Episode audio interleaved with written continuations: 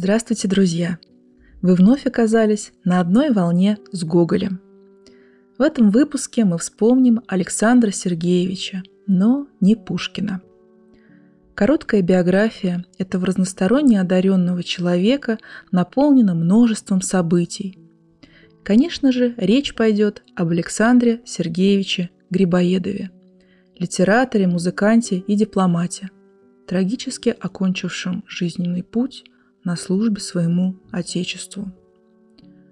Удивительно развитый с детства, с легкостью осваивавший языки, он получил основательное образование, которое позволило ему уже в возрасте 13 лет выдержать экзамен на ученую степень кандидата словесности в Московском университете.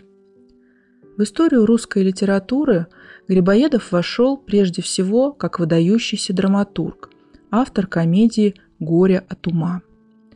Но это далеко не единственное, хотя и по праву считающееся лучшим из написанных им произведений. Несколько ранних пьес было создано Александром Сергеевичем в соавторстве с более опытными писателями. Также сохранились некоторые драматические сцены, которые должны были стать частью целого, но, увы, так и незаконченного. Кроме того, Грибоедов писал стихи, а его эпистолярное наследие представляет особую ценность как с художественной, так и с историко-культурной точки зрения. Гоголь, к сожалению, не имел возможности познакомиться и пообщаться с Грибоедовым, так как только в 1828 году в поисках своей судьбы, еще мало с кем знакомый, приехал в Санкт-Петербург. Александр Сергеевич в это время уже получил назначение в Иран – а в следующем, 1829 году, его жизнь внезапно оборвалась в результате нападения разъяренной толпы на русскую миссию в Тегеране. Николай Васильевич в выбранных местах из переписки с друзьями выделяет «Горе от ума» как общественную комедию, которая, наравне с недорослем Фанвизина, затмила все остальные драматические произведения, созданные до того.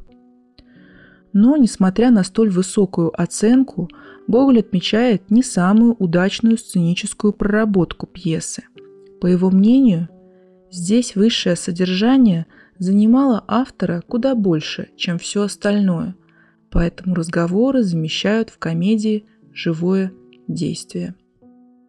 Николай Васильевич Гоголь чем же, наконец, существо русской поэзии и в чем ее особенность? Фрагмент. Комедия Грибоедова выставила болезни от дурно понятого просвещения, от принятия глупых светских мелочей на место главного. Словом, взяла Дон Кишотскую сторону нашего европейского образования, не связавшуюся смесь обычаев, сделавшую русских нерусскими – но иностранцами.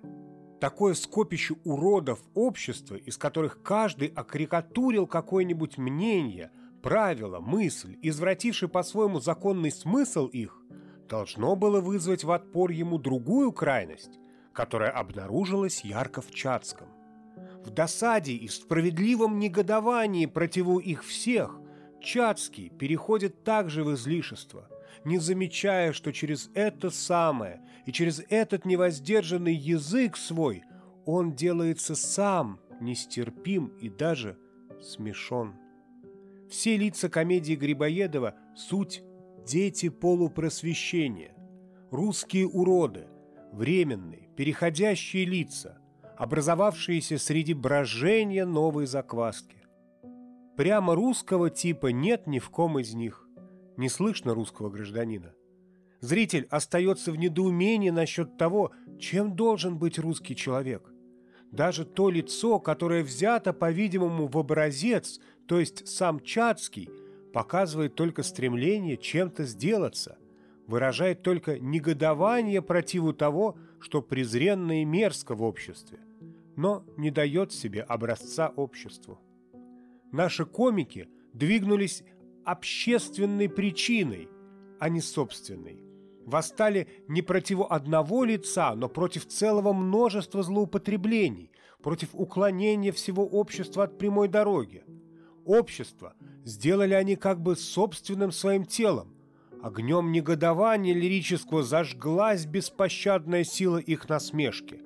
Это продолжение той же брани света со тьмой, внесенной в Россию Петром, которая всякого благородного русского делает уже невольно ратником света.